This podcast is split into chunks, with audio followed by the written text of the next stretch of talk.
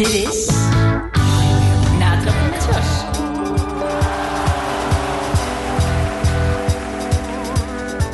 een hele goede middag. Het is weer maandag 4 uur geweest. Aflevering 15 alweer van Natrappen met Shorts. En eh, vandaag, het thema van vandaag, dat gaat zijn padel. Padel, een nieuwe sport. Lijkt veel op tennis, maar ook weer niet. In ieder geval de snelst groeiende sport ter wereld. Wordt het ook wel eh, genoemd. En eh, dat heb ik zelf pas één keer gedaan. En dat heb ik toevallig ook gedaan met degene die bij ons in de studio zit. En die weet er veel meer vanaf dan ik er vanaf weet. Maar natuurlijk zit Filip ook weer in de studio. Filip, goedemiddag. Goedemiddag. Jij bent een zeer fanatiek tennisser al, ik weet niet hoeveel jaren. Nou, padel zelf heb je nooit gespeeld, hè? Nee, alleen maar gezien of gekeken hoe men het speelt. Hoe men het speelt, ja. Dus eh, daar gaan we een hoop over horen. Eh, Mhm. we gaan overigens ook bellen eh, met nummer 1 van Nederland. Bram Meijer is zijn naam. We bellen ook met Sander Kleikers in het tweede uur. Want er is natuurlijk het grote sportnieuws van afgelopen week. Is natuurlijk Tom Dumoulin. Sander weet daar alles vanaf, dus we gaan hem spreken. En we bellen met Tom Dame, voorma- voormalig MVV'er. En tegenwoordig commercieel manager bij MVV over de situatie bij MVV. Maar nu wordt het wel hoog tijd dat ik onze studiogast ga aankondigen. Want die is natuurlijk belangrijk. Die blijft de hele uitzending bij ons zitten. Dat is Maurice Hoeven. Goedemiddag Maurice. Goedemiddag. Dankjewel voor de uitnodiging. Ja, leuk dat wij het vandaag over eh, tennis en padel kunnen hebben. Ja, want jij bent degene die er alles van af weet. En dat heeft alles te maken met jouw functie binnen de KNLTB. Mag je alvast even zeggen wat die functie is? Ja, klopt. Ik ben eh accountmanager bij de KNTB. Ehm Limburg 142 verenigingen die ik ondersteun op het gebied van eh, tennis en padel. Juist om die verenigingen vitaal toekomstbestendig te maken. En ehm, nou goed, leuk dat we het dan vandaag ook over padel kunnen hebben. Dat gaan we zeker doen. Dat doen we na de muziek. Vandaag heeft Philip de playlist eh, samengesteld. Dus mochten jullie vragen hebben, stel ze maar eh, via de website, via de e-mailadres of op de Facebookpagina. Maar in ieder geval Philips muziek. En we starten met de Steelers Wheelers. Steelers Wheel, Stuck in the Middle with You.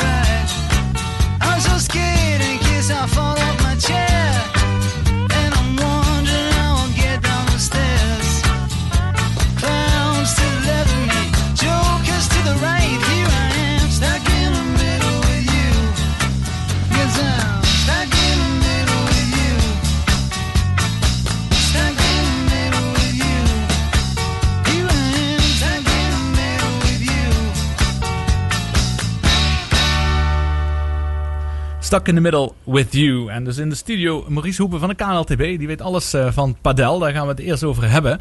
Want eh, we hebben een redelijk strak schema in het begin van de uitzending. Kwart over vier kunnen we bellen met Bram Meijer. Eh, dus zoals gezegd nationaal kampioen. al vier jaar achter elkaar in Nederland. Maar ja, Maurice, voor de luisteraars. Wat is padel in vredesnaam? Ja, goede vraag. Padel, padel is eigenlijk een racketsport. eh heeft veel weg van, eh, van tennis en van squash. Je speelt 2 tegen 2 in een, eh, in een kooi waarbij je ook de wanden mag gebruiken. Dus wat je eigenlijk ook met squash doet, waarbij je de wanden mag gebruiken.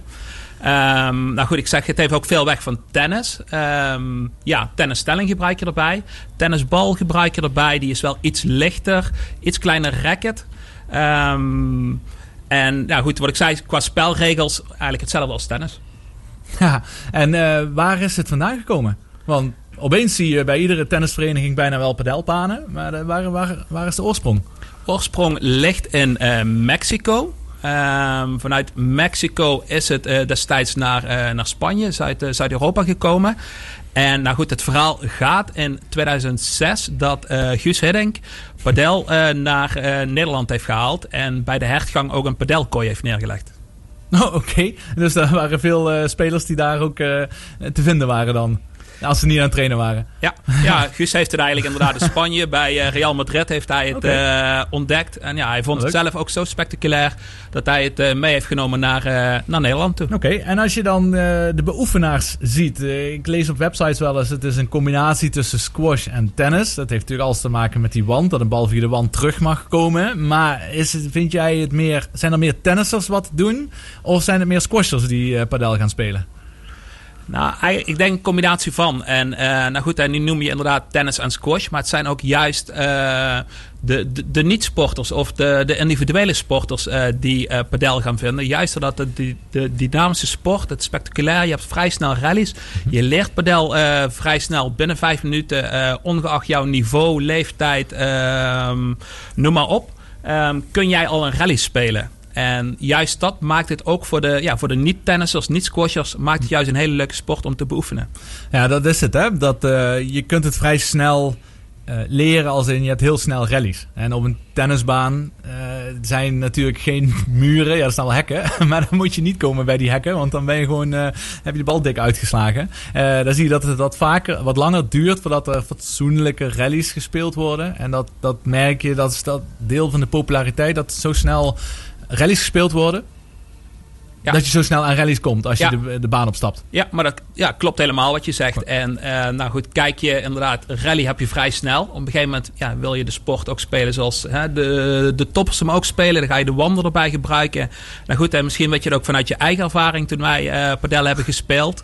Eh, nou goed, als die wand erbij komt, weer een hele andere dimensie. Een hele leuke dimensie, maar ook wel even een lastige dimensie. Ja, want die bal reageert heel anders. Ja, ik zal het even uitleggen. Maar wij hebben een keer samen eh padel gespeeld. eh, samen met Ramon Lacroix. Die is ook al eh, te gast geweest in dit radioprogramma. Tennistrainer. En ook zijn diploma gehaald, geloof ik, om padeltrainer te zijn. Klopt.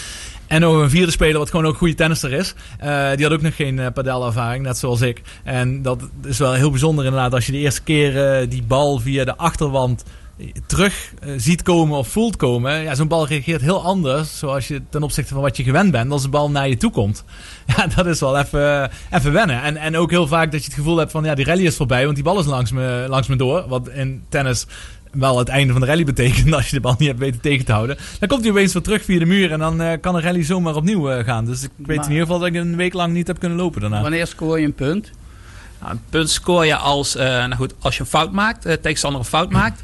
Of als de bal twee keer gestuiterd heeft. Maar je kan hem ook, en dat is ook wel weer spectaculair, je kan hem uit de kooi slaan. Via de wand, uit de kooi slaan. Eh, smash? Eh, ja, vi- via een smash. En nou goed, dat ik wil jou zojuist ook praten. En denk ik dadelijk ook wel een leuke vraag voor Bram. Bram is zelf ook tennisspeler geweest. Ehm, verbe- ja, ik kan mij dadelijk zelf verbeteren. Volgens mij niveau 4. Ehm, dus ja, mooi tennisniveau. Maar ja, padel, je hebt zelf net al gezegd, nummer 1 van, eh, van Nederland. Ehm, vraag je hem dadelijk juist eens naar de, ook naar die tactieken die erbij Ja. komen. Want het is eigenlijk ook wel een strategisch spelletje om te spelen. Ja, zeker. En die fout maken overigens, Philip, is natuurlijk als je een bal in het net slaat.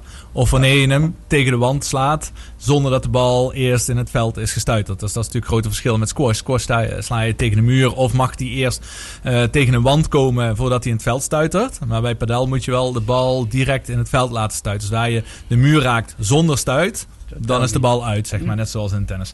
Ja, we gaan inderdaad even proberen contact te leggen met eh, Bram. Eh, dat doen we na een liedje, Stuck on You. Oh nee, daar die komt er nog aan. Ik zit helemaal in het fou- foute uur volgens mij te kijken. Nee, I Want You van eh, Bob Dylan.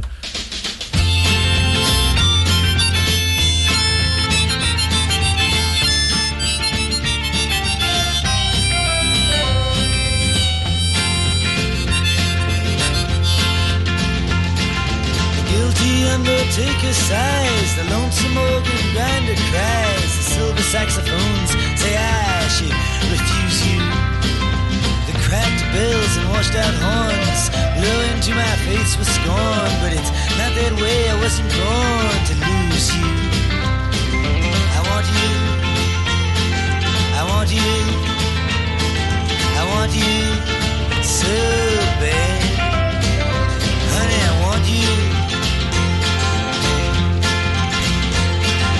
drunken politician leaps upon the street where mothers weep, and the saviors who are fast asleep they wait for you. And I wait for them to interrupt me drinking from my broken cup and ask me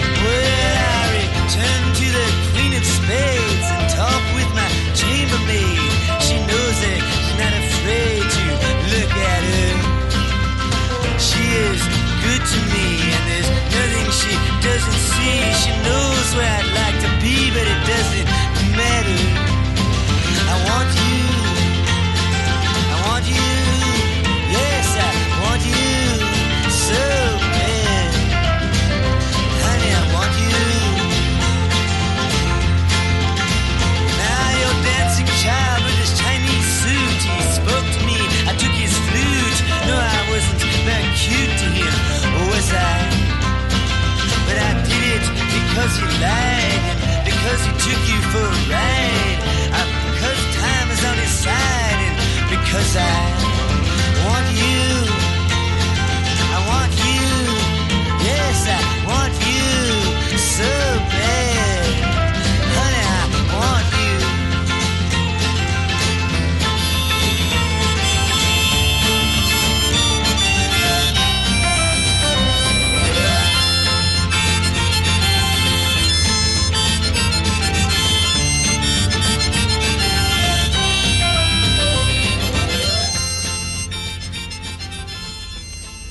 Ja, dat is I Want You van Bob Dylan. En zoals al eh, gezegd, aan de telefoon hebben we Bram Meijer. Bram Meijer is vier jaar achter elkaar Nederlands kampioen eh, padel samen met Uriel Maassen. En actief op de World Padel Tour. Bram, goedemiddag.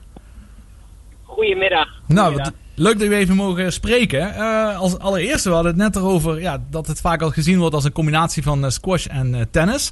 Gespre- betekent dat ook dat jij als tennisser of als squasher eerst bent begonnen? Eh, eigenlijk niet helemaal. Ik heb vroeger altijd eerst gevoetbald. En uiteindelijk ben ik wel eh, gaan tennissen. En eh, ja, toen met, het, met de sport padel in aanraking gekomen. Dus bij mij is het net ietsjes anders gegaan, maar wel een achtergrond inderdaad met, met tennis. Zeker. Ja. Maar was, dat al, was je al vroeg in aanraking gekomen met padel, vergeleken met de populariteit wat het nu heeft? Ja, zeker. Wij hebben, ik kom uit Enschede, zo, ja, zoals jullie wel kunnen horen, denk ik aan mijn mooie accent. Ah, zijn wij niet vreemd van, van accenten hier, dus eh, dat is helemaal goed. Eh, maar daar is elf jaar geleden is een baan gebouwd. En toen ben ik ermee in aanraking gekomen. En eigenlijk de laatste eh, zeven jaar ben ik het wat meer gaan spelen. En de laatste drie jaar eigenlijk eh, ja, pro- op professioneel niveau. Ja. ja, want die vraag wilde ik ook al stellen. Op professioneel niveau, hoeveel uur ben je zelf bezig met eh, padel als eh, in het trainen? Ja, het is nou allemaal eventjes wat anders met corona. Maar normaal gesproken ben je er wel gewoon eh, ja, vijf, zes uurtjes per dag wel mee bezig. Eh, nu is het allemaal even wat lastiger. Maar normaal eh, maak ik mijn uren wel, ja. Ja, en is dat veel op de baan zelf? Of doe je ook gewoon veel krachttraining, conditietraining daarbuiten? Ehm, ja, eigenlijk een beetje een combinatie van. Ik heb twee jaar eigenlijk in Spanje gewoond, in Bilbao. En, en daar was het eigenlijk vaak twee keer op de baan trainen en dan één keer fysiek. Nou, en dan kom je al gauw wel richting ja, vijf, zes uurtjes op een dag. Dus zo zag eigenlijk voornamelijk mijn, eh, ja, mijn dag eruit. Dus fysiek en baantraining, een combinatie daarvan. Ja, ja kijk, ik, ja, ik mag mezelf wel een goede tennisser noemen. En ik heb één keer padel eh, gespeeld, eh, samen met Maurice was dat. En wat mij het meeste opviel, was vooral de tactiek. Hij had echt, echt wel gewoon moeite in het begin met keuzes maken en de tactiek. Is dat eigenlijk ook hetgene wat je op topniveau ook nog het meeste tegenkomt? Of, of Ja, vind je juist heel andere onderdelen belangrijk? Ja, nee, zeker. Het is een heel tactisch spelletje. Ik denk technisch is het een stuk makkelijker als, eh, als tennis. Dat komt ook gewoon omdat het racket wat dichter bij je hand zit. Maar tactisch kun je heel veel brengen als je gewoon eh, het spelletje goed ziet. En dat, daarom ook zie je veel voetballers die het heel interessant vinden. Dan kun je al een heel leuk, eh, leuk balletje slaan. En dat is, met, ja, dat is op het begin met tennis toch wel ietsjes lastiger. Ja. Daar komt echt wel meer techniek nog bij kijken. Ja, zeker. Nou, wat grappig inderdaad wat je zegt dat dat racket zo dicht bij je hand is. Daar heb ik eigenlijk nooit echt zo bij stilgestaan. Dat dat hetgeen is waardoor je toch wat makkelijker al meteen van begin af aan een bal eh, raakt. Ja, weet je wat je gewoon eigenlijk, eh, waar ik het altijd mee vergelijk, is op het begin eh camping tafeltennis. Ja, ja, iedereen kan wel een tafeltennis. Iedereen zit ook dicht bij je hand, is makkelijk aan te leren. Nou, een padel zit ook weer een stuk dichter bij je hand. En daardoor maakt het gewoon, het maakt het gewoon een stuk makkelijker. Mhm. En daarom is het aantrekkelijk voor een heel groot publiek. Ja dat is absoluut waar. Maar even op het, eh, op het topniveau. eh, dat maakt natuurlijk soms ook moeilijker dat je eh, ballen direct kunt afmaken. omdat je ook minder vaart kunt geven. Omdat je het racket ook zo dicht bij je hand zit. En krijg je mega lange rallies. Is dat ook hetgene wat het voor jou het meest aantrekkelijke maakt? Dat het niet echt zo'n power game is? Of is dat toch op het topniveau ook aan het gebeuren? Net zoals in veel andere topsporten. Dat kracht ook veel bepaalt. Ja, zeker. Ja, het is wel een, een, een, een mooi, eh, mooi stukje wat je inderdaad eigenlijk aangeeft. Vroeger was padel eigenlijk heel erg traag, omdat je natuurlijk de band hebt die, eh, die de bal ook nog weer terugbrengt in het spel. Waardoor je dus eigenlijk ja, altijd een tweede kans krijgt. Waardoor de rallies uiteindelijk ook langer worden. Maar je ziet nou wel langzaam eh, het veranderen naar echt de nieuwe top 1 koppel van de wereld. Die hebben ook heel erg veel power. En dat stukje zie je nou wel een beetje draaien. Vroeger was het echt zeg maar heel traag. Maar nu is het ook wel, zit er ook wel steeds meer power in het spel.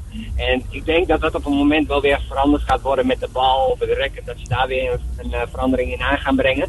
Om het inderdaad wel interessant te houden. Dat je niet gaat krijgen dat je power padel gaat Ja. krijgen. Want het maakt het juist zo aantrekkelijk dat, eh, dat je lange rallies hebt. En spectaculaire dingen. Er gebeuren gewoon heel veel dingen. Dat maakt het gewoon heel erg eh, leuk om ook naar te kijken. Dat is heel interessant, ja, die ontwikkelingen. Ook daar. Net zoals in bijna alle sporten op dit moment. Eh, je zei in eh, Bilbao trainde je veel. Is, ben je ook in Spanje trouwens in aanraking gekomen met padel? Of was het wel in Nederland? Nee, dat was toevallig wel in Nederland. Ah, dat was wel in Nederland, eh, in, in, in, in Enschede geweest. Ja. Maar uiteindelijk inderdaad kwam ik er ook snel achter dat, dat in Spanje veel, veel mensen padel speelden. En Ja. dat na voetbal het de grootste sport was. zo. En eh, ja, vandaar dat ik uiteindelijk mijn switch heb gemaakt naar, eh, naar Spanje om daar echt beter te worden. Want hoe eh, zou je het niveau van padel, in ieder geval op topsportniveau, hoe zou je dat in Nederland omschrijven? Staat het echt nog in de kinderschoenen of begint zich dat goed te ontwikkelen? Ah, ik, ik, kijk, de hele tour die bevindt zich eigenlijk in Spanje. Vroeg in Argentinië, en nou eigenlijk in Spanje. Daar bevindt zich eigenlijk de hele tour. Dus de professionals die gaan allemaal naar Spanje. Maar je ziet nou langzaam de laatste jaren zie je steeds meer toernooitjes. Zweden komen, in Frankrijk komen. Hopelijk dit jaar in Nederland. Of anders volgend jaar. En dan zul je die verschuiving gaan zien van, die, van, van de professionals ook naar Europese landen. Nou, en dan, dan zul je echt een verschu- verschuiving gaan zien. En dan gaat het niveau in de breedte beter worden. En nu is het nog steeds dat het zeg maar wat kleiner was, helemaal twee jaar geleden. Nu is het al groter geworden. Maar dat het echt gewoon het daar zich afspeelt. Als het meer naar Europese landen ook nog gaat en ook nog naar Zuid-Amerikaanse landen, dan zul je gaan zien dat het in de breedte gewoon veel beter wordt. Ja, want wat is het grootste waar jij tegenaan bent gelopen toen je die World Padel Tour eh, ging spelen? Wat, wat viel je het meeste op? Ja, kijk, gewoon eh hoog niveau in de breedte. Kijk, als je het hebt over eh, top 200, dat, dat hebben onze top hebben Uriel en ik in de top 150 gestaan. Eh, ja, kijk, de top 200 tot aan 80, ja, dat is gewoon echt gewoon bizar hoog niveau. Als je het eerste rondje van de WPT speelt, dan kun je zomaar verliezen of winnen. Het is al eigenlijk een 50-50. Dat ligt heel dicht bij elkaar. Ja. Nou, en dan moet je eigenlijk nog zes wedstrijden winnen. Wil je in de main draw staan. Nou, dat is natuurlijk wel een hele lange weg. Ja. En dat maakt het natuurlijk niet makkelijker als je ook nog in een land woont waar je nog niet zoveel sparringspartners hebt.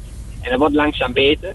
Maar als je echt de top wil bereiken, dan moet je gewoon naar Spanje toe om Ja. fulltime te gaan trainen. Ja. Wat zie je bijvoorbeeld? Hè? Ik zag eh, Martijn van Haasteren bijvoorbeeld in de top 10 staan. Nou, dat is ook echt professioneel tennisspeler eh, geweest vroeger. Zie je veel Ja. toptennissers nu in, eh, instappen in het padel op het hoge niveau? Ja, zeker. Ja, nou, kijk, ik denk dat het, echt, echte hoge niveau niet voor de jongens haalbaar is. Die zullen, eh, bijvoorbeeld als je het hebt over Ferrero, nou, die heeft volgens mij nummer 1 gedaan in tennis. Ja, klopt. Die heeft, ook, die, heeft ook gepro- die heeft ook geprobeerd, maar die eh, heeft nooit een rondje gewonnen in de pre- Hey. de pre-previa. Die is nooit handig genoeg. Die slaat alleen maar zware topspinballen. Die kan, die kan nooit snel genoeg zijn met een padelrekker in zijn hand, denk ik. Nee, nee, maar die, die, om een beetje de vergel- vergelijking te maken, is echt een toptennisser, want het is wel een Ja. toptennisser geweest. Zeker. die, die, dat verschil in de top is nog wel, nog wel groot. Maar onderaan is het, pakken ze zeker dingen heel snel op. En dan zul je ook zien dat hun niveau gewoon heel snel groeit. Ja. En dat is gewoon leuk. En dat is interessant voor zulke jongens als Jasper Smit, Ja. Martijn van Haasteren. Dat zijn allemaal van die jongens die, hebben, ja, die kunnen, kunnen gewoon heel goed tennissen. Ja. En als die dus de switch maken naar padel, dan leren ze dat gewoon heel snel. En dan worden ze snel bij de top in Ja, Nederland. precies. Ja, want eh, Jasper Smit is standaard veteranenkampioen eh ieder jaar opnieuw. In de 40 plus inmiddels. Maar ook 35 plus, dat wint hij ook allemaal. Verbaast me ook niet dat hij inderdaad wel snel een switch daarin eh, ook kan maken. hey, als laatste, en dan laat ik je weer gaan. Want jij staat zelfs op de padelbaan. En je moet zo weer gaan trainen, denk ik. Ehm, Ja, ja, je doelen naar de komende jaren toe. Wat, wat wil je? Wat is mogelijk? Ja, ik ben, eh, ik ben nog steeds. eh ik zou eigenlijk nou al in, eh, in Madrid zitten. Maar helaas door corona is mijn, eh, ja, heb ik dat Ja. gecanceld. En mijn doel is eigenlijk om eh, uiteindelijk aansluiting te, te vinden bij, eh, ja, bij, de, bij de top 100 van de wereld. En daar eh, ja, probeer ik gewoon eh, mijn hart voor te maken. En ook gewoon als ambassadeur in Nederland de padelsport nog naar een hoger level te krijgen. Heel goed. Dat je jong, jongens onder mij gaat krijgen die eh, die hetzelfde kunnen gaan doen, die een stukje jonger zijn. Want ook ik word langzaam ouder. Ik ben ook alweer uh, ja, 26, Boah. 27. Nou, dat weet jij ook. Ja, maar jij weet er ook alles Nee, ik snap het, ik snap topsport Kun je niet oud worden. Nee, ik snap Dus, het. eh, ja, dat zijn eigenlijk mijn voornaamste, eh, voornaamste doelen. Mijn top 100 halen. En eh, ja, een steentje kunnen bijdragen in eh, het ambassadeurschap hier in, eh, in Nederland voor de padelsport. Een mooi streven. Heel mooi om te horen ook dat je vooral het ambassadeurschap op je eh, wilt nemen. En Olympische Spelen, dat is altijd zo'n vraag. Hè? Weet jij of er een lobby gaande is om padel een Olympische sport te krijgen? Ja, daar zijn ze wel heel druk mee bezig. Dat is inderdaad ook wel, nu zeg je wat, ook een hele grote droom voor mij om dat nog te mogen meemaken. Maar ja, die, het moet eerst een, een proefsport worden of zo. hoe heet dat? Dan heb je drie proefsporten. En daar moet je dan één van worden en dan moet hij nog gekozen worden. Ja, demonstratiesport daar- heet het officieel geloof ik, ja. Exact, Ja. exact, exact. Dat. Ja, en daar moeten we gewoon nog op wachten. Maar ik denk dat het uiteindelijk wel Olympisch gaat worden. Maar ik hoop, ik hoop dat het binnen acht jaar is. Natuurlijk. Dan kan ik misschien Ja, nog op een oude dag eh dat snap ik. Ja, mooi. Ja, Bram, mooie doelen. En eh, heel leuk om je even gesproken te hebben. Bedankt voor je tijd. En eh, heel veel succes gewenst in de komende periode. En met de toernooien. Eens gelijks. Hartstikke bedankt. Mooi. Goed, tot ziens. Hoi, hoi. Ja, Maurice, eh, dat is interessant om te horen van Bram. Ja, mooi verhaal van Bram. En nou goed, eh, hij gaf het zelf ook al aan. Eh, nummer 1 speler van, van Nederland. heeft nog genoeg ambities. Ehm, nou goed, had net over Olympische Spelen. doorontwikkeling van de sport. Gaat hij dat echt op het topsportniveau... ja, Nederland maakt dit nu mee. ehm, wereldwijd is natuurlijk de vraag. Maar het zou ook mooi zijn als hij daar nog een rol in kan spelen. Natuurlijk bij de to- toekomstige padelspelers. Absoluut. Nou, we gaan naar wat muziek luisteren. Eh, ja, zoals gezegd, Philip, jij hebt de playlist gemaakt. Daarom vergis ik me af en toe. Omdat ik een beetje onthand ben. Eh, want normaal maak ik hem en dan weet ik wat eraan komt. Dus ik heb hem al een paar keer versproken. Eh, nu hebben we een ruime intro waar we lekker doorheen kunnen praten. Want dat is het liedje van School van Supertramp. Mhm. Dus wil je daar nog iets meer over vertellen? Nee, nee, nee, nee. nee. Oké. Het is gewoon leuk. Een leuk nummer. Mooi. Een vlot nummer. Nou, en over vier seconden is die intro afgelopen. Is wel perfect volgepraat. Dus dit is Supertramp met School. I can see you in the morning when you go to school. Don't forget your books, you know you've gotta learn the golden rule. The teacher tells you stop your playing, get on with your work. And be like Johnny Too Good, don't you know he never shucks? He's coming along.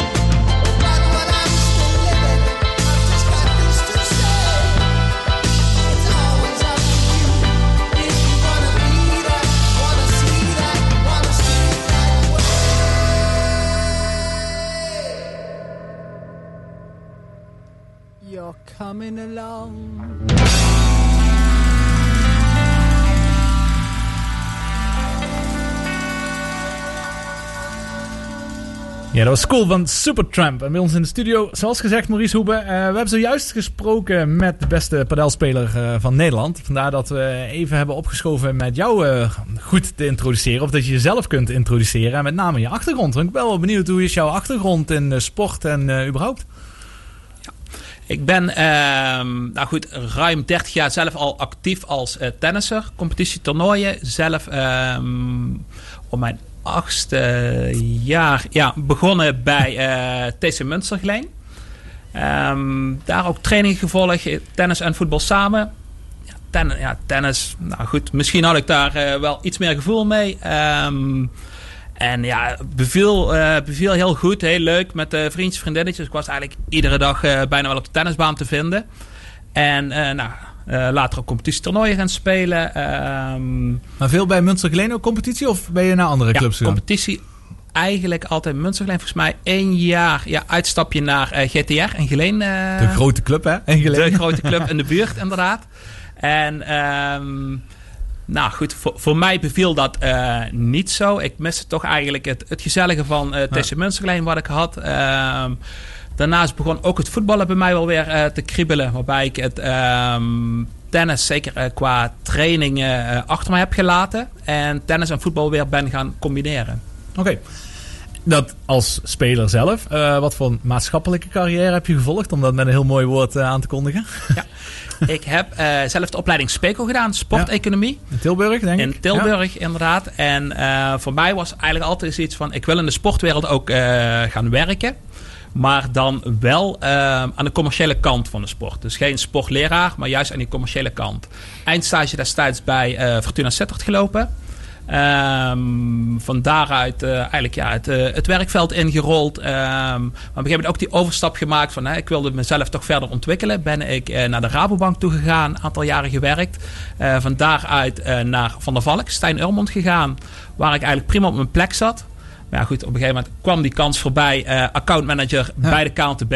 Waar je eigenlijk ja, gewoon van, jou, eh, van je werk, eh, of sorry, Ja, van je hobby je werk kon maken. En nou goed, ik denk, ja, die kans die kun je niet laten lopen. Dus eh, geschreven, heel positieve gesprekken gehad. Ja. En Mooi. sinds oktober 2019 eh accountmanager van Limburg. Want je zei het in onze opening van het programma al even kort. Maar wat doet een account, accountmanager van de KNLTB? Accountmanager, eh, mijn rol houdt eigenlijk in ehm, het, ja, het ondersteunen van de verenigingen. 142 verenigingen in Limburg. En eigenlijk met raad en daad bijstaan. Raad en daad ehm, kun je heel breed trekken. Ehm, en dat kan het zijn op het gebied van een stukje visie en beleid. Eh, kijkend naar eh, juridische, technische vragen. eh, de banen die er liggen. ehm, voldoen die nog aan de, aan de kwaliteitseisen? Ehm, juridisch speelt er iets met statuten, ja, noem maar op. Eigenlijk is het heel breed. Maar naast die tennisverenigingen, juist ook die tennisleraar, want ook die heeft een hele belangrijke rol erbij te betrekken. Eigenlijk toch de ambassadeur van een tennisvereniging, maar ook van de tennissport. Ehm, en ja, ook de tennissers zelf, maar ook de tennissport en tennissport. Juist door eh, hè, meer in de media te komen. En ja, vandaar ook ja, leuk dat ik nu ook hier mag aansluiten. En eh, ik heb het eigenlijk altijd over tennis, maar tennis en padel bedoel ik uiteraard. Juist om die, eh, ja, ook die te promoten in de regio. En ja, steeds meer mensen te enthousiasmeren met het, met het mooie spelletje. Want ehm, je houdt je niet echt direct bezig dan met het sportief beleid van verenigingen. Als je het hebt over jeugdtennis, is natuurlijk een groot eh, of een belangrijk eh, ding. Of eh, competitietennis. Ja, ehm, ja daar, daar hou ik me, me- me zeker wel mee bezig. Dat valt toch onder het stukje visie en beleid van een vereniging. Hè, waar wel een vereniging naartoe eh, qua eh, ledenontwikkeling, eh, ledenopbouw. Eh, ehm, en je merkt, gaan eh, zeker ook nieuwe leden, gaan ze competitietoernooien spelen. Juist door meer contactmomenten op een vereniging te krijgen, ga je je sneller thuis voelen. En hè, leden werven heel leuk. Maar daarnaast komt ook juist de activatie en de behoudkant. Eh, laat die mensen zich thuis voelen op de vereniging. Laat ze aansluiting krijgen met, eh, met andere sporters. En ja, je voelt je thuis en je komt graag naar de tennisvereniging. En je blijft ook langer lid. Maar hoe komt die communicatie tot stand? Eh, komen de clubs naar jou toe om, om met een vraag of met iets? Of is het andersom? Is een, Of samen? een goede vraag, eigenlijk een combinatie van. Ehm, we hebben onze eigen website centercourt.nl, waar heel veel eh, informatie voor verenigingen is te vinden. Eh, veel mailings vanuit de KNTB met relevante onderwerpen. Eh, maar daarnaast juist ga ik ook heel actief naar verenigingen toe. Ik benader ze actief. Ja, in deze periode zal het iets meer via eh, telefoon, via de mail, via eh, appverkeer zijn. Maar eh, zeker dadelijk ook verenigingsbezoeken, maar ook kringbijeenkomsten. Want juist ook die samenwerking is belangrijk. Probeer die vereniging, omliggende verenigingen bij elkaar te krijgen. En kijk hoe ze elkaar kunnen versterken. Aha, goed. Ja, want Filip, jij hebt ook veel eh, voor tennisverenigingen gedaan. Met name op eh, competitiegebied. Ja. Ben je altijd veel in contact geweest met eh KNLTB? Ja, de één keer per jaar natuurlijk. Hè. Voor de competitie. Maar voor de rest eh, vrij weinig.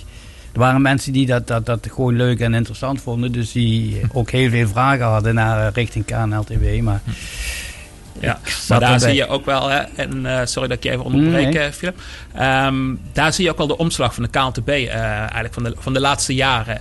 KNTB heeft veel meer de blik naar buiten toe gericht. Waar ze voorheen ook redelijk naar binnen toe gericht waren. Zelf eigenlijk het beleid bepaalden. Mhm. Is juist nu door actief naar de verenigingen toe te gaan, te luisteren naar de tennissers. Waar ligt de behoefte in de markt en hoe kunnen wij daarop inspelen? En ik denk dat dat wel een hele belangrijke Ja. stap is geweest, eh, ook voor de tennis en de ontwikkeling wat de tennis en padel nu eh, doormaakt. Mooi. Ja, daar gaan we het dadelijk nog meer over hebben. Over eh, die fusie, als het ware, tussen KNLTB en eh, Padel. Want eh, Padel valt inmiddels onder de KNLTB. Dat Ja. doen we dadelijk na een mooi nummer van eh, de Eagles. Take it easy.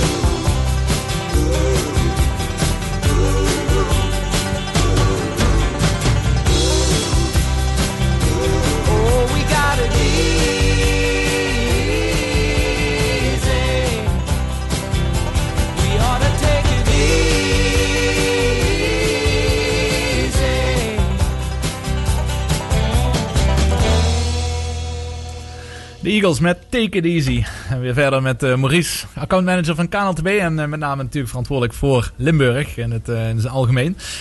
Ja, ik denk dat het voor, nee, begin dit jaar ergens is geweest misschien. Dat KNLTB Padel omarmd heeft en heeft overgenomen als het ware.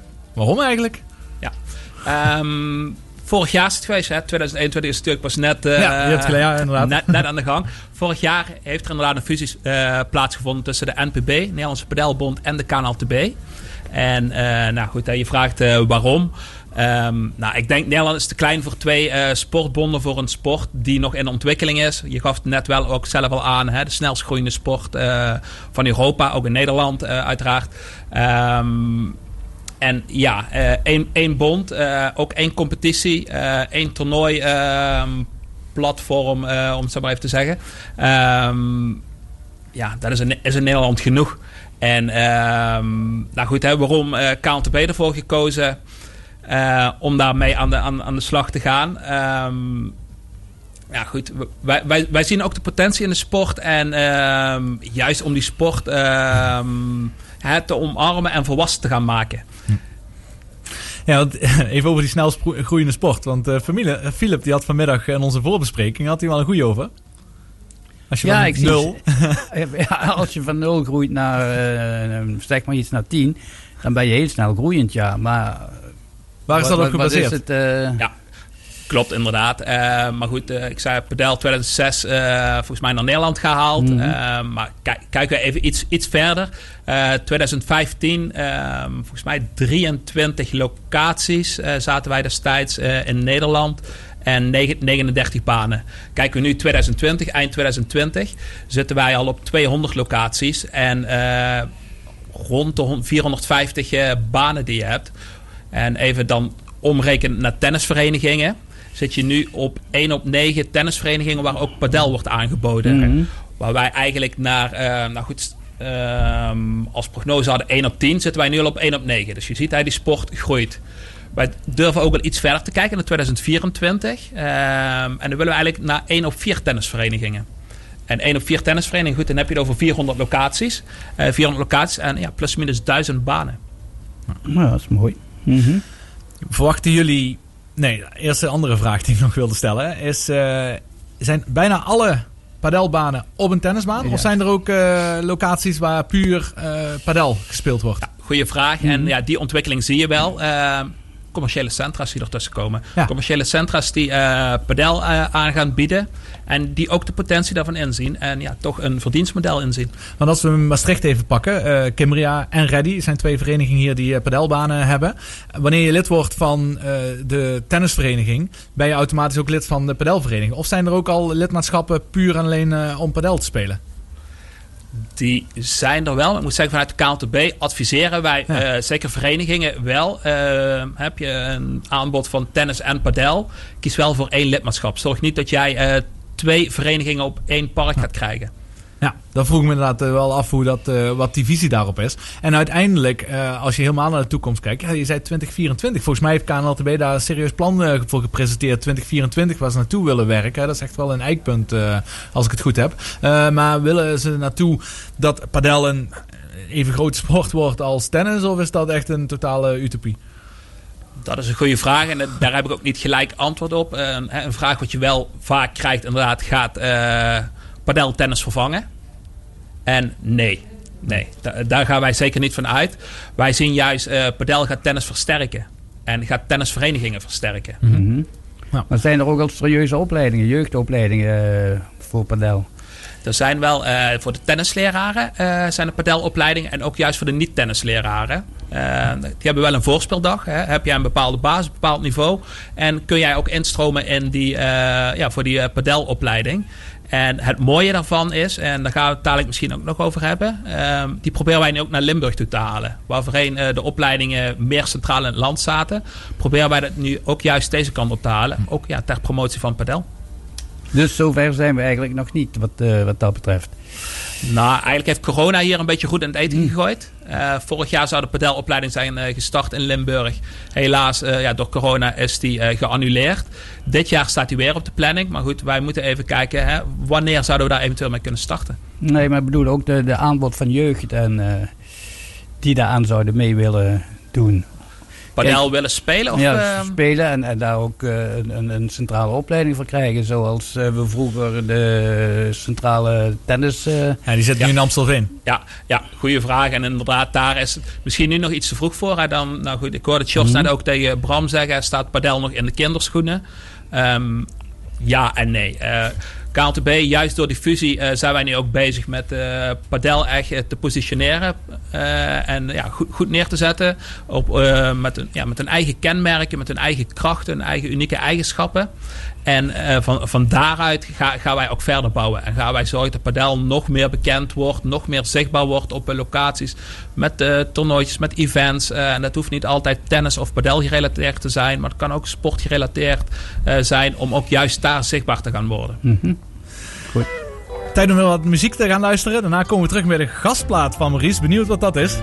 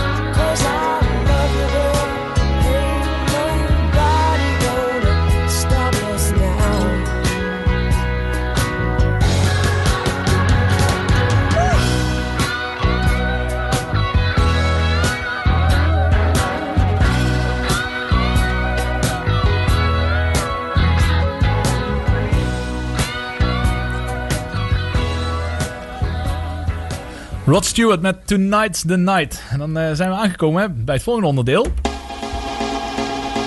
De gastplaat. Ja, de gastplaten. Dat is de keuze van Maurice. Maurice, vertel eens. Wat heb je gekozen als gastplaat? En met name waarom? Ja, ik zal, ik zal hem even langzaam introduceren. Ehm, waarom heb ik ervoor gekozen? Eh, we hebben het er juist al over gehad. Eh padel, tennis eh, in ontwikkeling. Allebei een andere fase. Maar goed, we hebben het vooral over hè, padelontwikkeling. En ehm, nou goed, er liggen vele mogelijkheden. En juist die mogelijkheden willen wij naar het halen. ja, na het. En daar, eh, daar bedoel je dus mee het liedje van Lex Uiting. Na het. Nou, daar zal ik meteen even zeggen dat eh, als je wel eens naar dit programma luistert, dan hoor je nooit Limburgstalige muziek of geen Maastrichtse muziek in ons eh, programma. Want daar komt al meer dan genoeg aan bod eh, bij RTV Maastricht. Maar ik moet eerlijk zeggen dat Na het vind ik toch ook wel echt een prachtig nummer. En zeker met de carnaval die er toch aan het komen is. En eh, RTV Maastricht gaan we ook heel veel aandacht besteden aan de Maastrichter Vastelavond. Is dit niet een Maastrichts carnavalsnummer, maar wel eentje wat er echt bij hoort. Maar met name wat Maurice inderdaad zegt, eh, om eh, padel en alle topsport eigenlijk naar het zuiden te halen. Daarom Lex Uiting met Noord-Zuiden.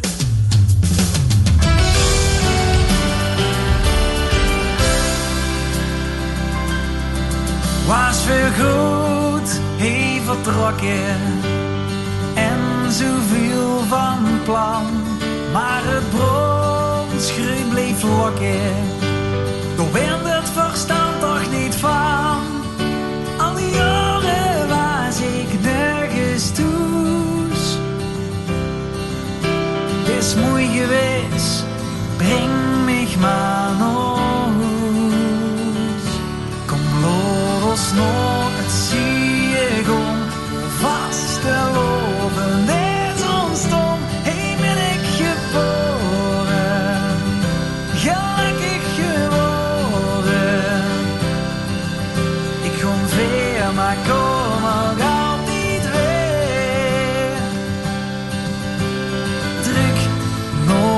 Het stedje van plezier. Onderweg is bedag ik nog net op tijd misschien.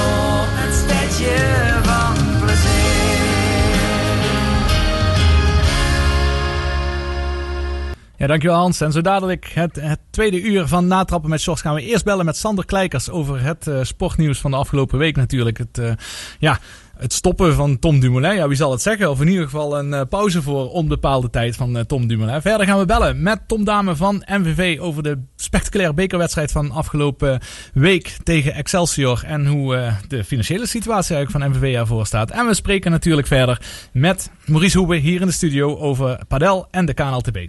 De ster van de stad altijd dichtbij. RTV Maastricht. Oh, yeah. Oh, yeah.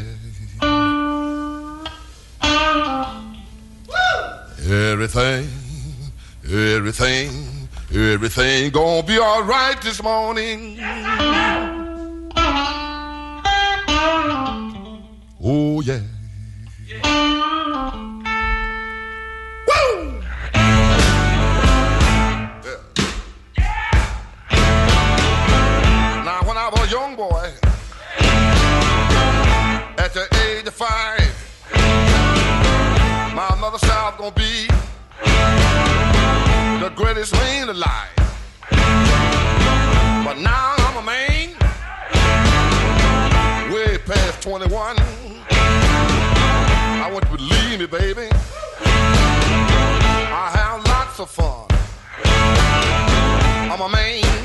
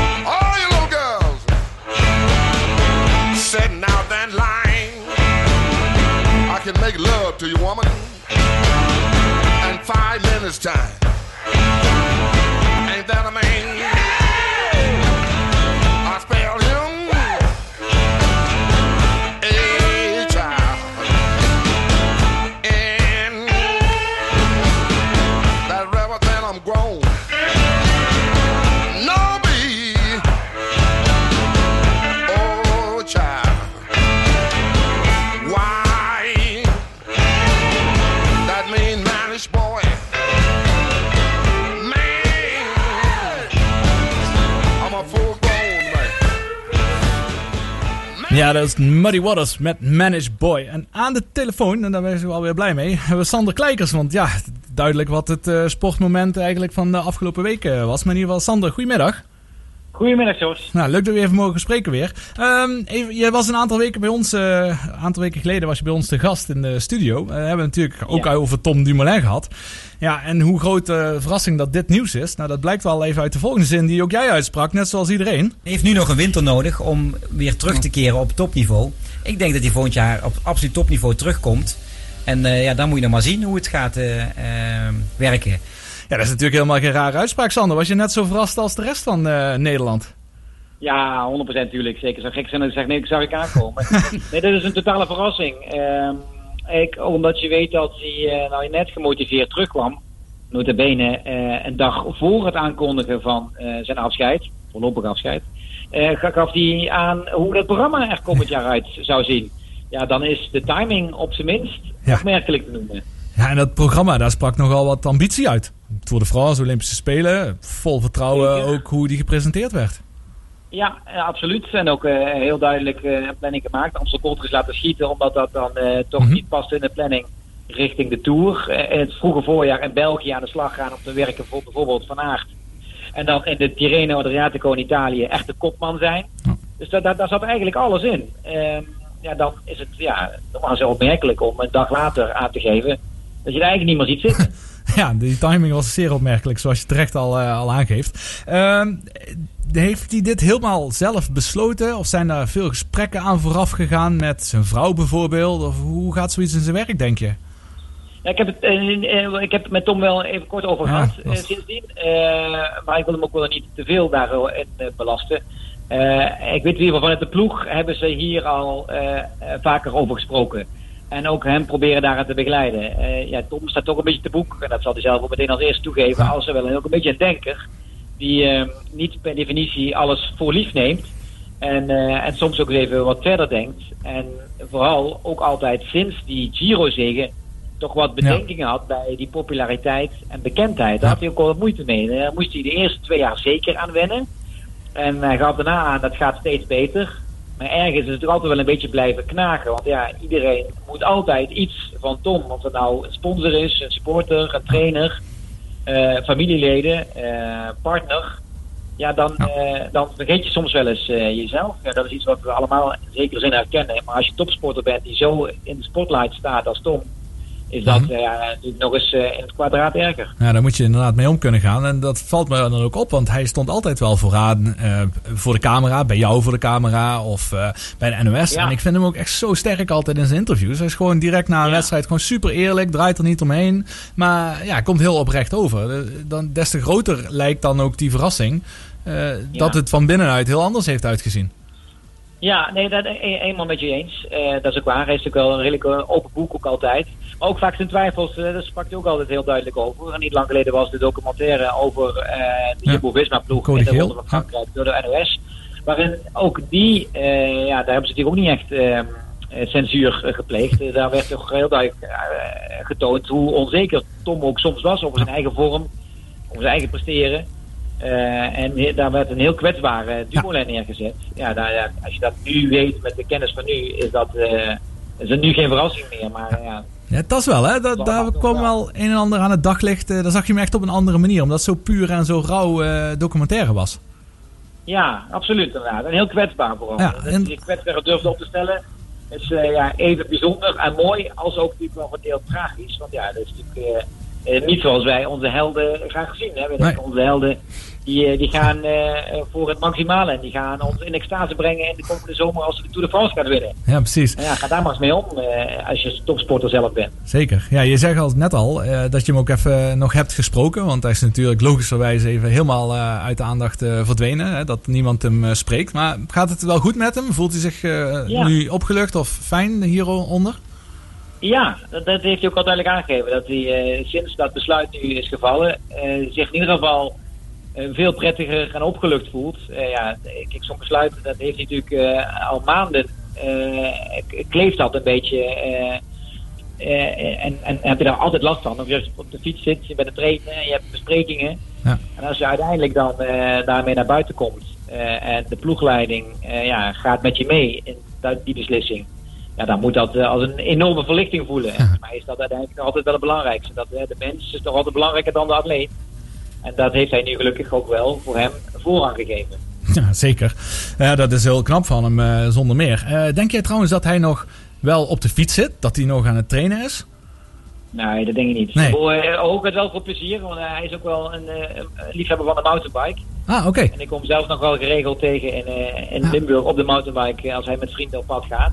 Dus het zou mooi zijn als hij dat een beetje aanhoudt, dat hij daar een beetje plezier in houdt. Want ja, als je je niet lekker voelt, het, is het mooiste er is om vooral te doen waar je wel zin in hebt. En dat moet dan niet gedwongen een, eh, een trainingsschema afwerken.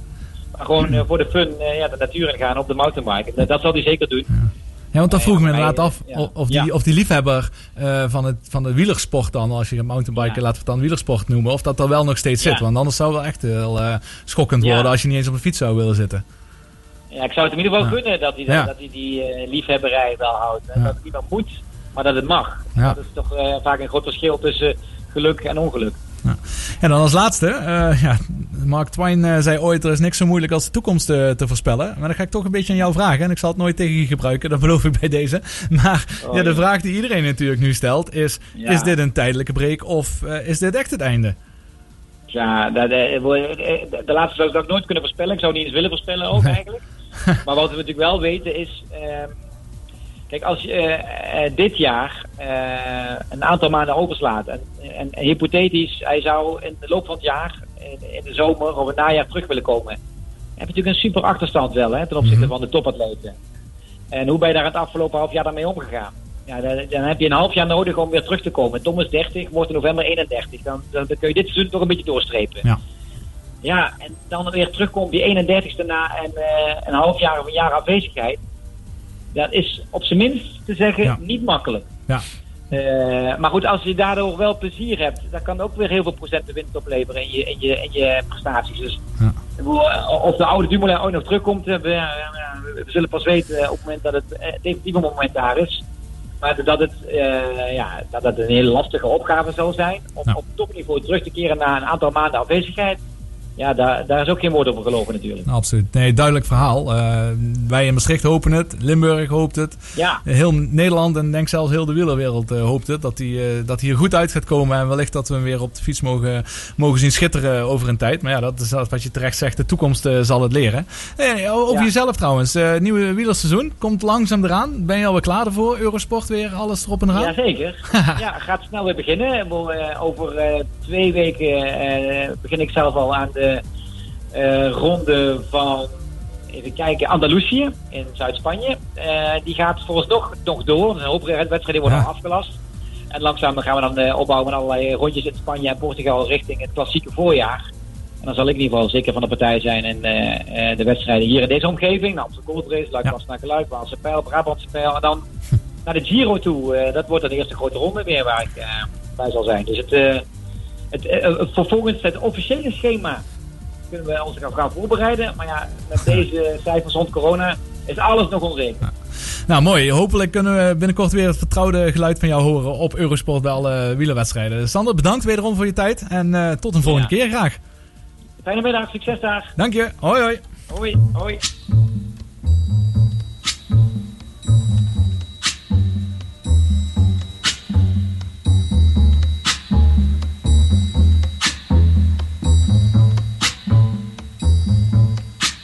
When the night has come and the land is dark and the moon is the only light we'll see. No, I won't be afraid. Oh, I won't be afraid. Just as long as you stand, stand by me.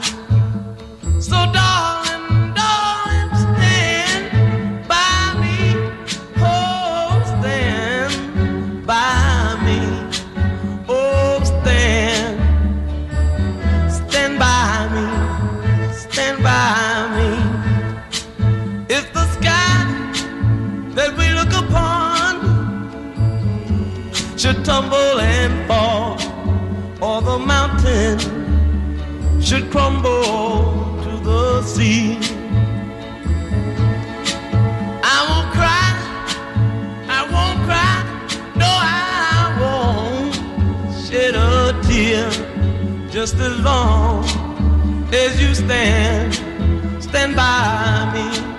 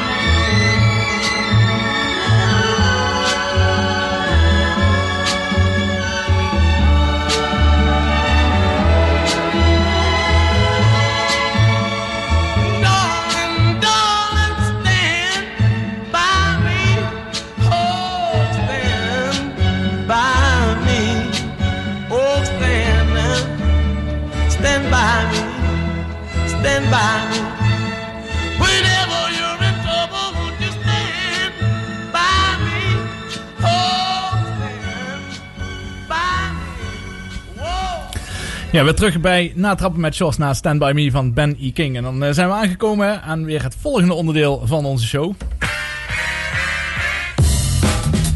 Oh, de goal! Wat een goal! Timmertje, Timmertje, wat ga je doen? En hij staat! Hij staat! Het is ongekend! Daar gaat hij Ippon en neemt hem over. Goud is er voor Mark Huizinga. Het sportmoment.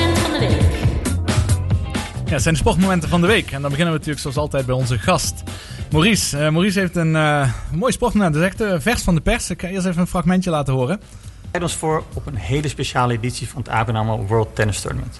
Vanaf 1 maart speelt hier Nadal, Monfils En het is allemaal te zien op het Ziggo Sport tenniskanaal. Heel veel plezier en ik hoop dat jullie allemaal gaan kijken. En Maurice, vertel maar eens. Je vangt hier eigenlijk al twee onderwerpen in één berichtje eigenlijk. Eh, mijn sportmoment van de week. eh Rafael Nadal die naar Ahoy komt. Eerste week van maart. Natuurlijk mooi zo'n wereldtopper eh, weer richting Ahoy te krijgen. En naast Nadal hebben wij, of hebben wij ehm, heeft de toernooiorganisatie ook nog wat Frenka bij te strikken. Nishikori, Medvedev, eh Sinner, Monfils, de winnaar van vorig jaar. Dus eigenlijk ja, een heel mooi affiche. En ja, helaas ehm, zal dit hoogstwaarschijnlijk niet toegankelijk zijn voor bezoekers. Maar hè, zoals Richard Krajcik net in het filmpje al aangaf, ehm, is het wel live zichtbaar op de nieuwe tenniszender van Ziggo, die vanaf 1 maart ehm, zichtbaar zal zijn. Mooi. Ziggo heeft het al eens eerder geprobeerd, hè, een tenniszender. Volgens mij was het toen 404 eh, waarschijnlijk, voor de Ziggo-abonnees tenminste. Ehm, waarom, heb je er enig idee van? Waarom ze daar toen mee gestopt zijn en nu weer opnieuw eh, een eh, zender openen? Waarom ze ermee gestopt zijn, durf ik jou niet te zeggen. En nou goed, hè, vers van de pers is dit nieuws nog eigenlijk. Ik heb het artikeltje wel gelezen. Ehm, waarom beginnen ze weer met een tenniszender? Eh, alles op één zender, eh, 24-7, ehm, alleen over tennis. Grand Slams nog niet allemaal aangehaakt. Volgens mij Wimbledon wel. Maar een Davis Cup eh, toernooi in eh, Ahoy eh, sluit er wel al bij aan. Dus hè, voor de tennisliefhebber, eh, die kunnen Ja. gewoon afstemmen op één vaste zender. Ja, maar toch interessant, want ESPN, eh, voormalig eh, Fox, die zenden alle ATP-toernooien uit, de Master Series, eh, noem het maar op. Eh, ook weet, grote WTA-toernooien, zijn allemaal bij hun. Zou dat dan daar weggaan, of heeft Sigo dat overgenomen? Ja, misschien ben jij niet degene aan wie ik dat moet vragen, ik zie het al aan je. ja, inderdaad, goede vraag. Maar ja, hier moet ik antwoord even op schuldig Nou, blijven. Dat is in ieder geval een vraag wat ik dan meteen heb. Eh, ik wel benieuwd ben of dan inderdaad zij flink in de buidel getast hebben om al die rechten te kopen van alle grote tennistoernooien. Want als je enkel met de kleine ATP 250 toernooien die gaat uitzenden, ja, dan kun je wel 24-7 een eh, kanaal willen hebben. Maar dan gaan we veel herhalingen zien van eh, niet al te bekende spelers. Maar goed, dat is iets voor de toekomst. Maar wel een interessante ontwikkeling. Eh ABN AMRO was altijd al uitgebreid natuurlijk op Sport, net als de Davis Cup. Maar heel interessant dat daar een eh, tenniszender bij gaat komen. En dat is, ja, ik denk toch wel heel goed voor populariteit van tennis. Kunnen jullie bij de KNTB alleen maar aanmoedigen natuurlijk. Ja, zeker. En hè, wie weet in de toekomst kunnen we daar ook gelijk padel aan koppelen aan die zender. Oh ja, Ja. absoluut. Want dat zijn ook spectaculaire wedstrijden. Dat, eh, YouTube worden ze volop bekeken. Alle spectaculaire rallies eh, binnen padel. En dat zijn er een hoop, eh, kan ik jullie zeggen. Nou, dan bij Philip. Eh, ja, de wintersport. Ik ga je ook weer even een eh, fragmentje hierbij laten horen. Dat gaat, heeft alles te maken met de Hanekam, de beroemde Hanekam rennen op de struif van uh, Kietsbuul. Zonder jouw enige gras voor je voeten weg te maaien. Maar we hebben hier een fragment van de winnaar. Hausbergkanten ingesprongen, 1500ste, knabbelt hij iets af van zijn achterstand. Komt hij op de traverse, loopt de piste stijl af en dan de skis in de richting van de Zielsprong. Gaat die snelheid omhoog. 100ste van een seconde moet hij nog ergens zien te vinden. Zijn topsnelheid ligt net iets hoger dan die van Claret. En dan komt hij ook onder de tijd uit van de Fransman. 1700ste van een seconde. Puur spektakel. Philip, vertel maar. Ja, Hanekamp, die heb ik in mijn hart gesloten natuurlijk. Want meer dan 30 jaar eh, op vakantie geweest te zijn daar en ges- rondgeskiet te hebben. En ik heb het twee, drie keer mee, mogen meemaken live en je weet niet wat je ziet. Eh, mannen die met, met 140 km per uur op twee latten naar beneden komen, dat is eh, onvoorstelbaar. En nu ook, eh, zowel vrijdag als zondag, de Beat uh, Voits, Zwitser gewonnen. Een man met eh, bovenbenen die zo groot zijn als de taille van een jonge dame. Eh, ook nog spannend. Eh, hij lag halverwege een 300ste seconde achter. En dat heeft hij, zoals je op het fragment hoorde, prima ingehaald.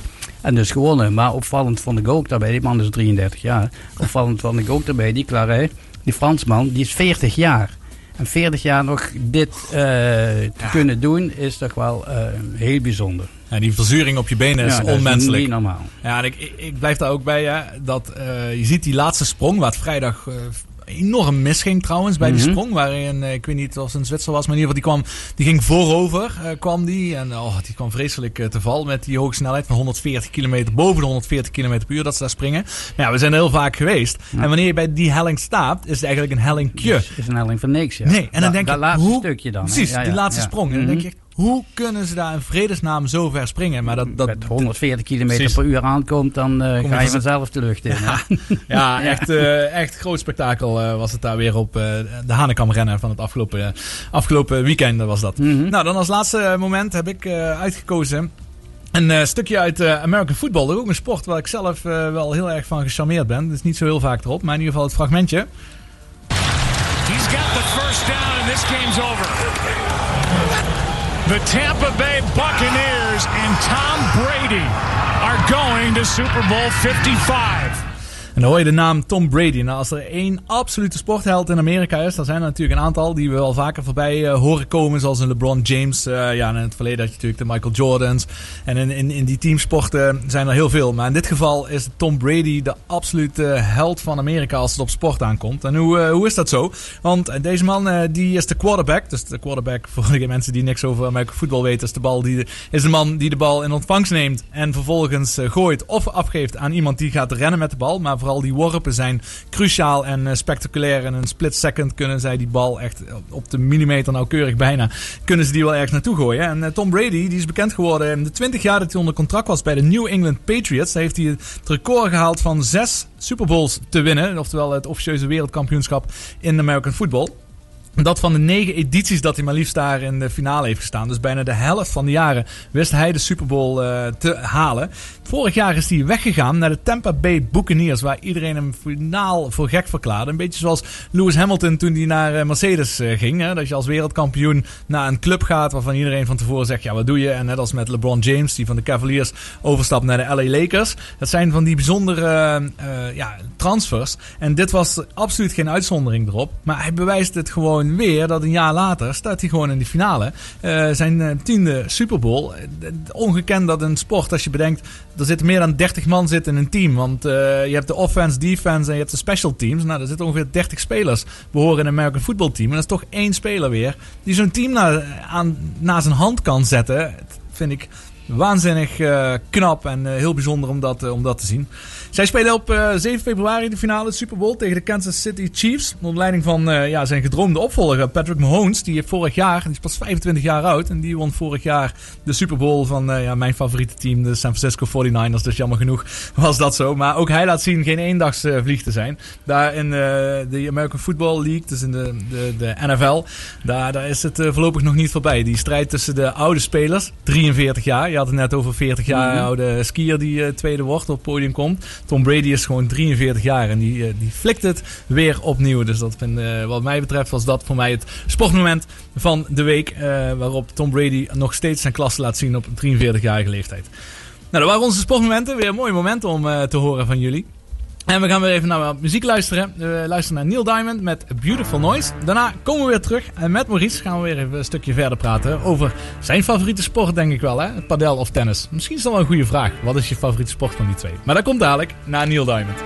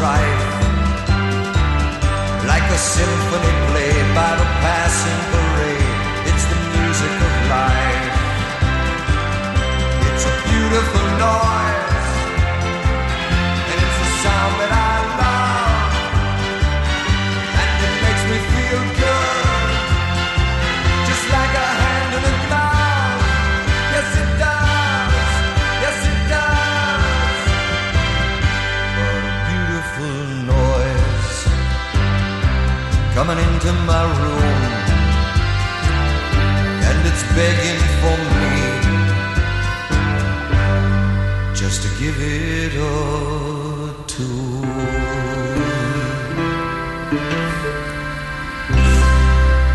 Dat was Neil Diamond met Beautiful Noise. En ik eh, kondigde het voor het nummer even verkeerd eh, aan, want het is eh, de hoogste tijd voor ons MVV-blokje.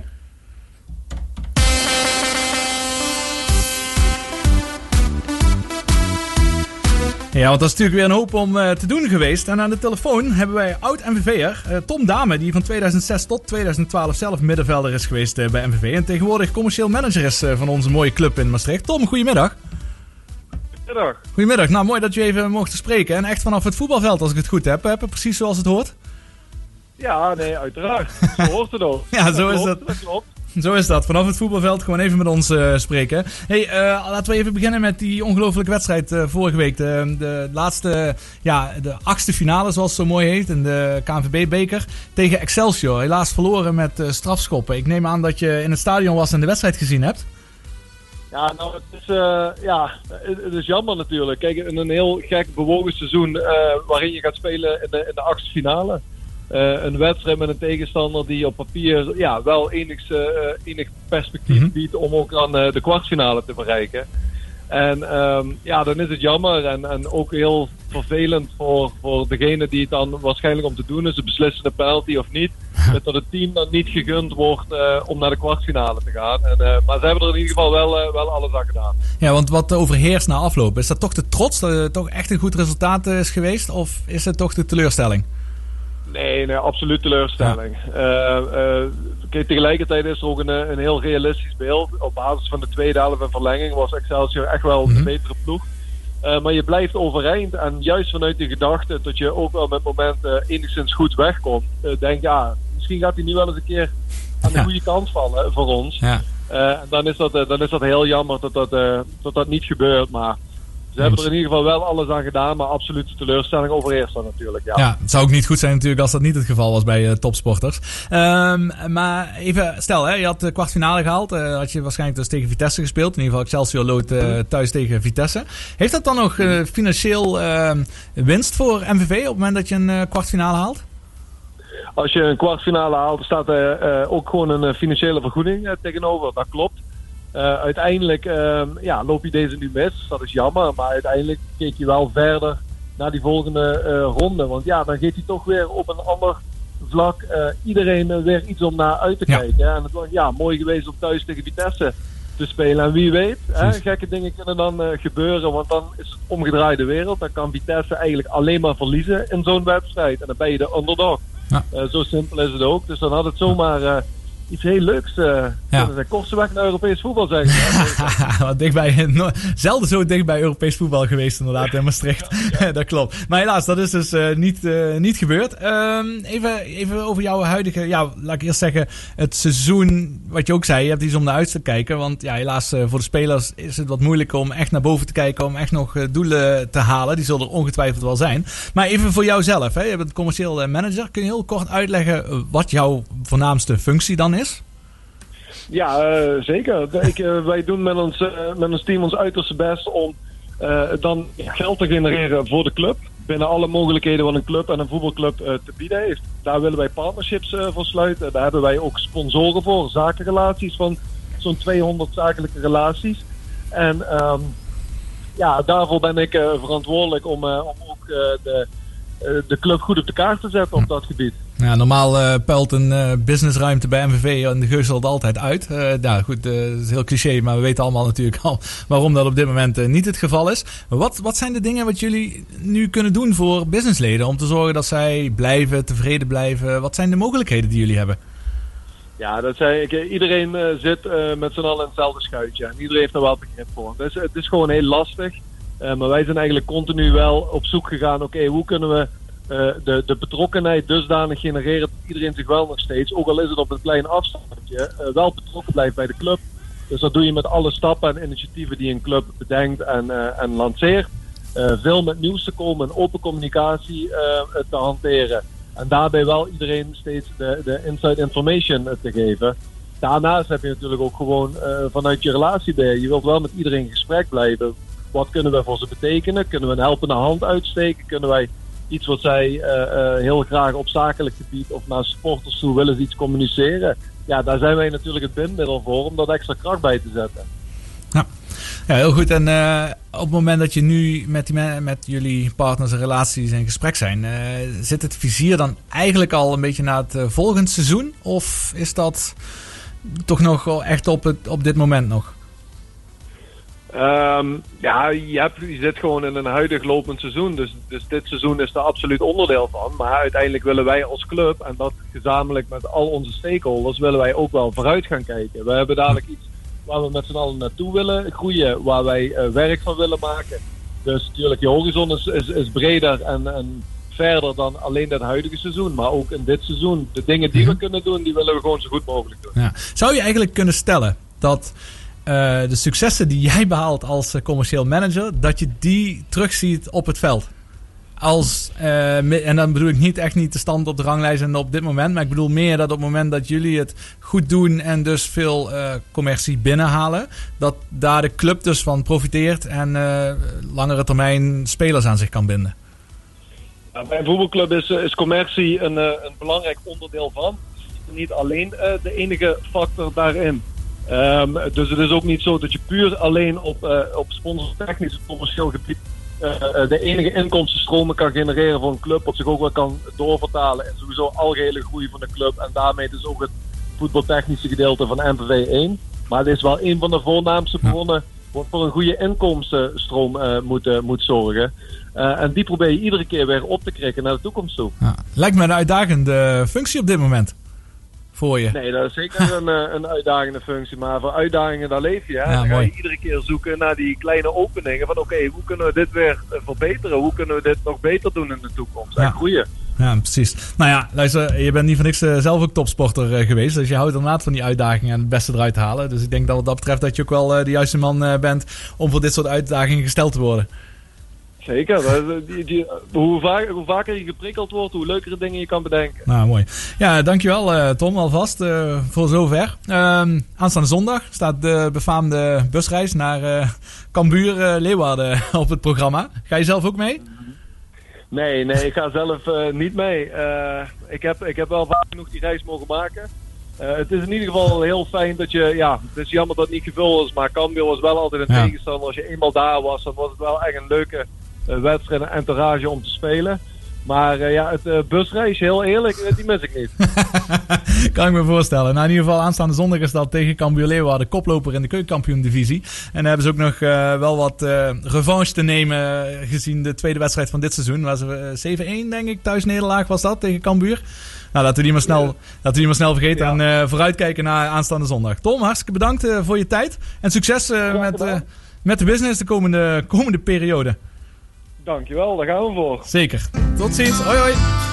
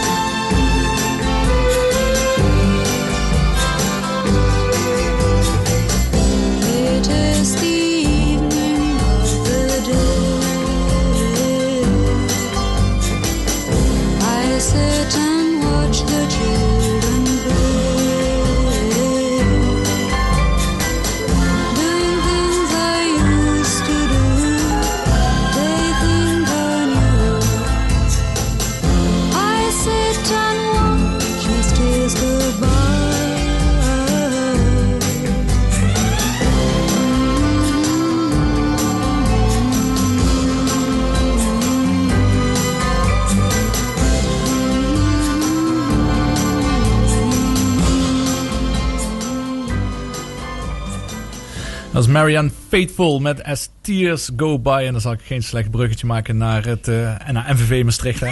Als we toch helaas eh, in de beker zijn uitgeschakeld. En afgelopen weekend het gelijkspel eh, tegen Helmond Sport zwaar bevochten. We gaan het hebben over dingen die voornamelijk in ontwikkeling zijn. En dat is het tennis en het padel. Met name padel natuurlijk. Met Maurice. En ik vroeg je, het is ondertussen al een tijdje geleden. Ja, gaat zo snel in dit programma. Maar vroeg ik aan jou tennis of padel. Wat heeft jouw persoonlijke voorkeur op dit moment? Ja, dat is ook wel goed dat ik daar even iets langer over kon nadenken. Want het is inderdaad wel een interessante vraag. En eh, misschien zijn mijn teamgenoten, mijn tennisteamgenoten niet zo blij met het antwoord. Maar ik neig toch wel naar padel toe. En nou goed, ik heb nu een aantal keren gespeeld. En het is gewoon echt een verslavend spelletje. En eerlijkheidshalve, eh, nou goed, hè, padel, daar zit nog een beetje een stijgende lijn in. Terwijl tennis, ja helaas. Voor jezelf? Het Voor niveau. mezelf, voor mezelf, ja. Maar begint de tennisbaan te groot te worden voor je? Qua en, en is het wel fijn dat je met twee man in een eh, kooi staat van 20 bij 10 meter? Ja. Nu confronteer je mij misschien wel eh, ergens mee.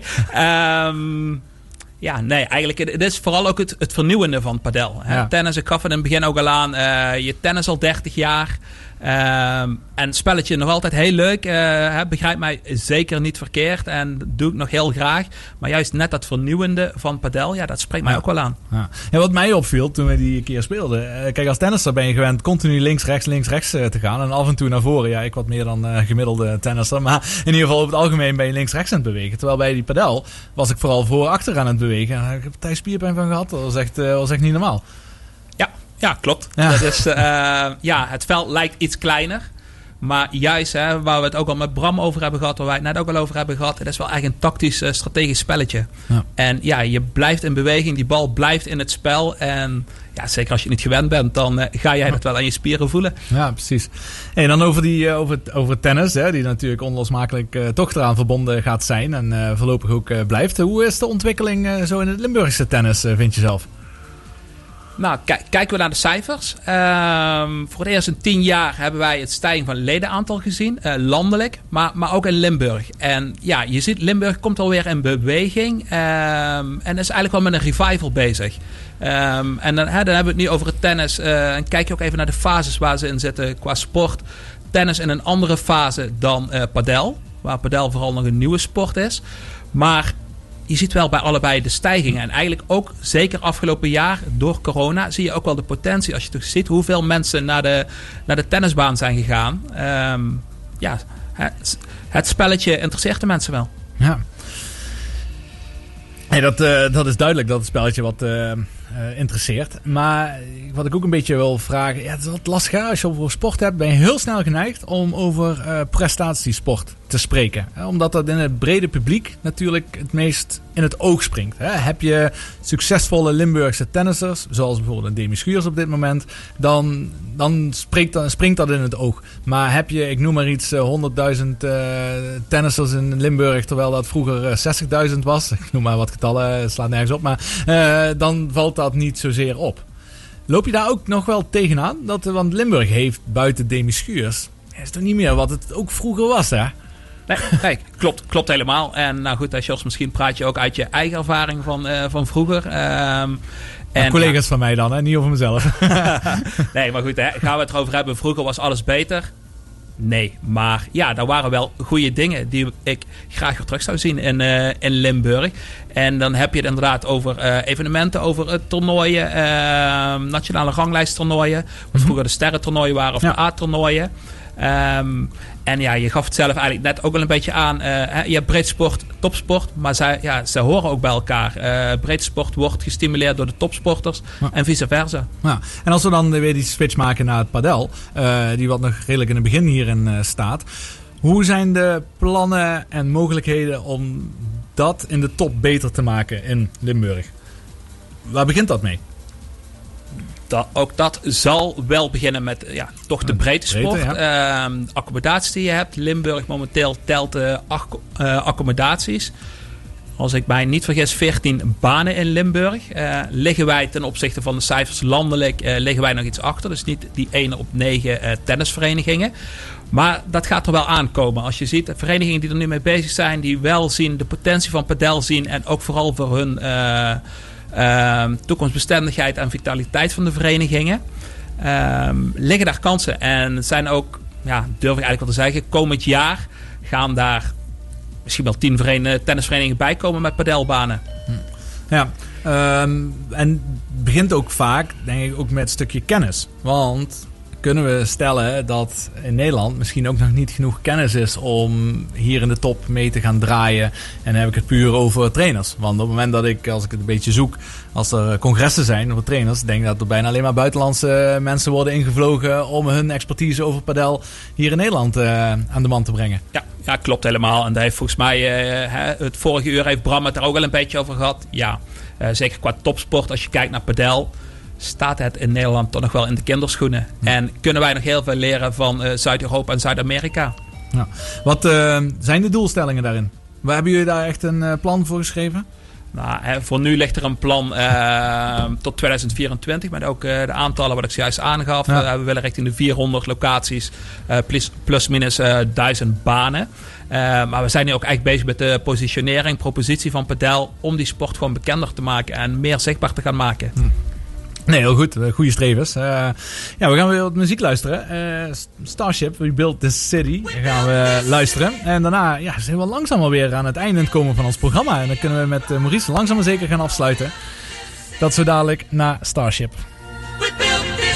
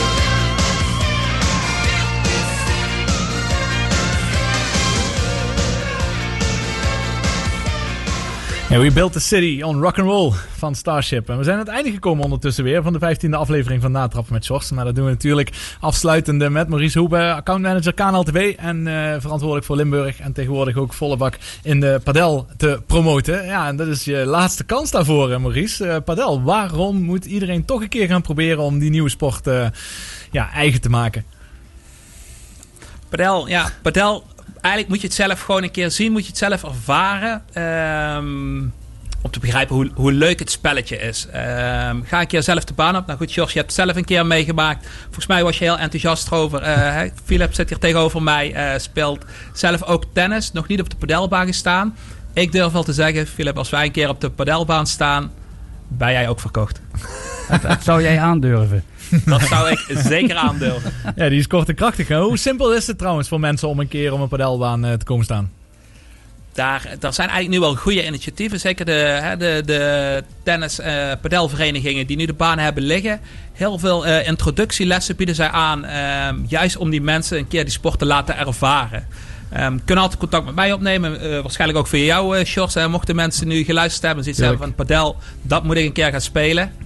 De weg naar mij is vrij kort. En ik weet jullie wel bij de vereniging te krijgen om, eh, om ook verslaafd te raken aan het spelletje. Heel goed, nou, ik kan alleen maar eh, beamen en ook eh, mensen, enthousi- mensen enthousiasmeren om het eens een keer uit te proberen. Want het is gewoon ontzettend leuk. En iets nieuws uitproberen is altijd goed. Dus eh, nu ga ik ook de vraag aan Philip stellen. Want van tevoren hadden we het erover. Ja, de padel was misschien wat. Je hebt het wel eens gezien, maar nooit echt in de, in de ja, verleiding gekomen om ook eens een keer zelf padel te spelen. Nee. En nu? Ja, op, op invitatie zou ik dat wel een keertje willen Ja, doen. mooi. Moet je alleen eh, zoeken naar een goede, goede partner. Maar... Nou, die zit tegenover je. En dan ga ik wel Ja, aan de andere kant van het net staan. Ja, dat gaat helemaal goed komen. Ja, zo zijn we ondertussen alweer aan het einde gekomen van Natrappen met Sjors. Eh Maurice, ontzettend bedankt dat je hier wilde zijn. En eh, ja, je, je expertise met ons eh, te delen. Ik hoop dat je het leuk hebt gevonden. Ja, zeker. Jullie dankjewel ook eh dat ik mijn verhaal mag doen over eh, tennis en padel. En misschien wel leuk om over een jaar nog een keer aan te sluiten. En eh, eh, te vertellen over de ontwikkeling die padel afgelopen jaar heeft doorgemaakt. Ja, die staat Mhm, absoluut. ja. Die afspraak, dat gaan we zeker doen. Dank je. Philip, ook weer bedankt. Graag gedaan, bijdrage. Mhm. Eh, ik hoop dat je het ook weer leuk hebt gevonden vandaag. Ja. Ja, heel goed, heel goed. En dan eh, gaan wij jullie eh, verlaten met Leaving on a Jetplane van John Denver. En daarna zijn de mannen natuurlijk weer van Café Usmestreek. En die hebben weer een speciale gast, want Frans Teunens is 75 jaar geworden vandaag. En die is volgens mij in het tweede uur van jullie is die hier ook fysiek aanwezig. Dus genoeg reden om even aan de, de radio te blijven, gekluisterd te blijven. Volgende week zijn wij weer terug. Dan hebben we te gast Sam Kale eh, van L1. En dan, die weet echt alles over de sport in Limburg. Dus bedankt voor het luisteren en graag tot de volgende week.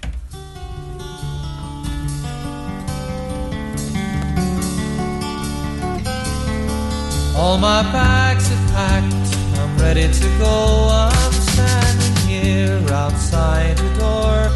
I hate to wake you up to say goodbye. But the dawn is breaking, it's early morn. The taxi's waiting, he's blown his horn. Already I'm so lonesome I could die. So kiss me and smile for me. Tell me that you'll wait for me.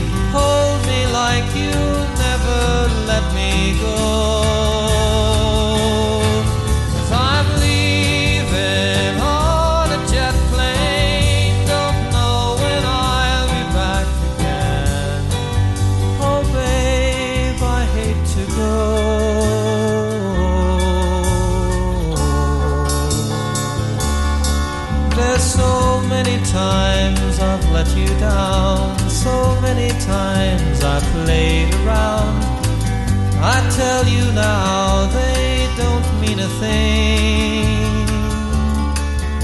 Every place I go, I'll think of you.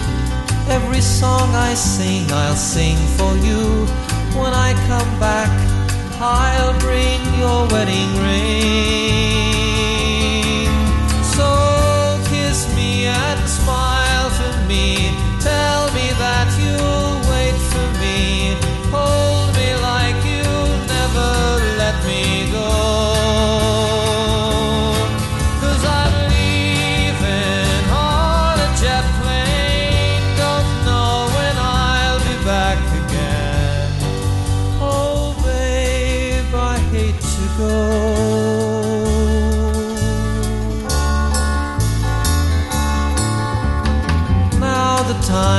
Come to leave you one more time. Let me kiss you, then close your eyes, and I'll be on my way. Dream about the days to come when I won't have to leave alone. About the times I won't have to say. And smile for me. Tell me that you'll wait for me. Hold me like you'll never let me go.